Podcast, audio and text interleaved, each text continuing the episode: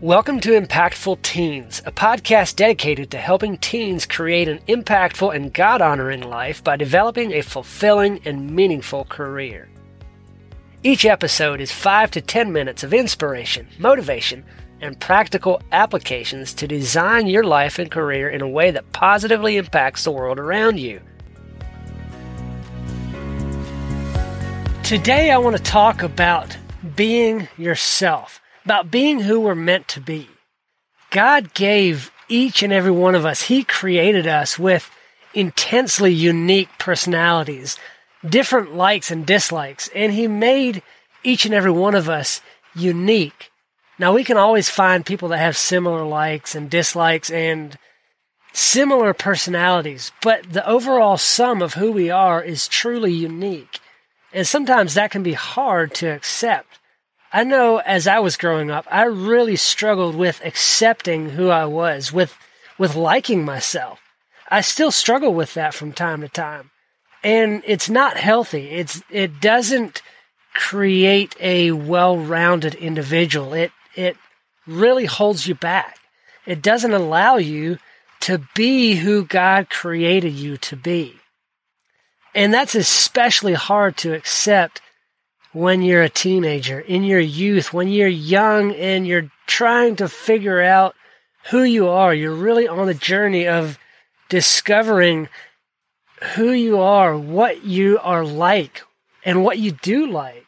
That's a, that's a difficult thing to navigate when you're young because it's the first time you've been there and first time things are always super hard to get through to, to navigate that situation.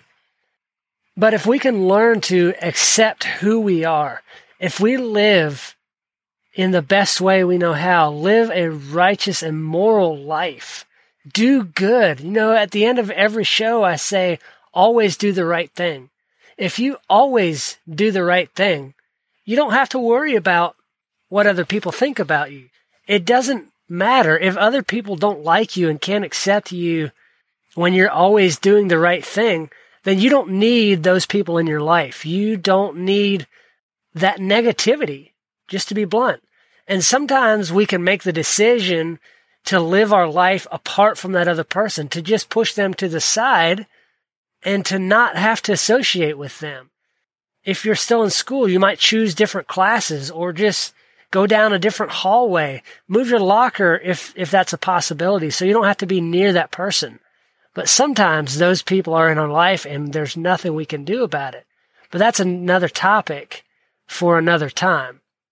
But if, if we have the ability, the capability, and the opportunity to be able to remove ourselves from the situation of being with people who don't like us, even though we always do the right thing, even though we are truly who we are, then we need to remove ourselves from that situation so that we can become fully who God designed us to be, become who we were meant to be. He created you special and unique. And he wants you to fill that, to, to fulfill that promise, the potential that he gave you, that he placed inside each and every single one of you that's listening. You have potential. If you'll just accept that, accept that God made you who you are and the way that you are. And I'm preaching to myself as well because sometimes I struggle with that.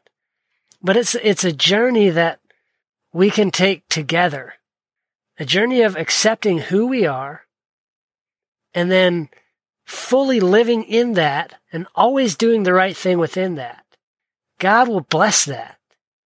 Be 100% who you are. Be yourself and be confident in that. You will draw the right people around you.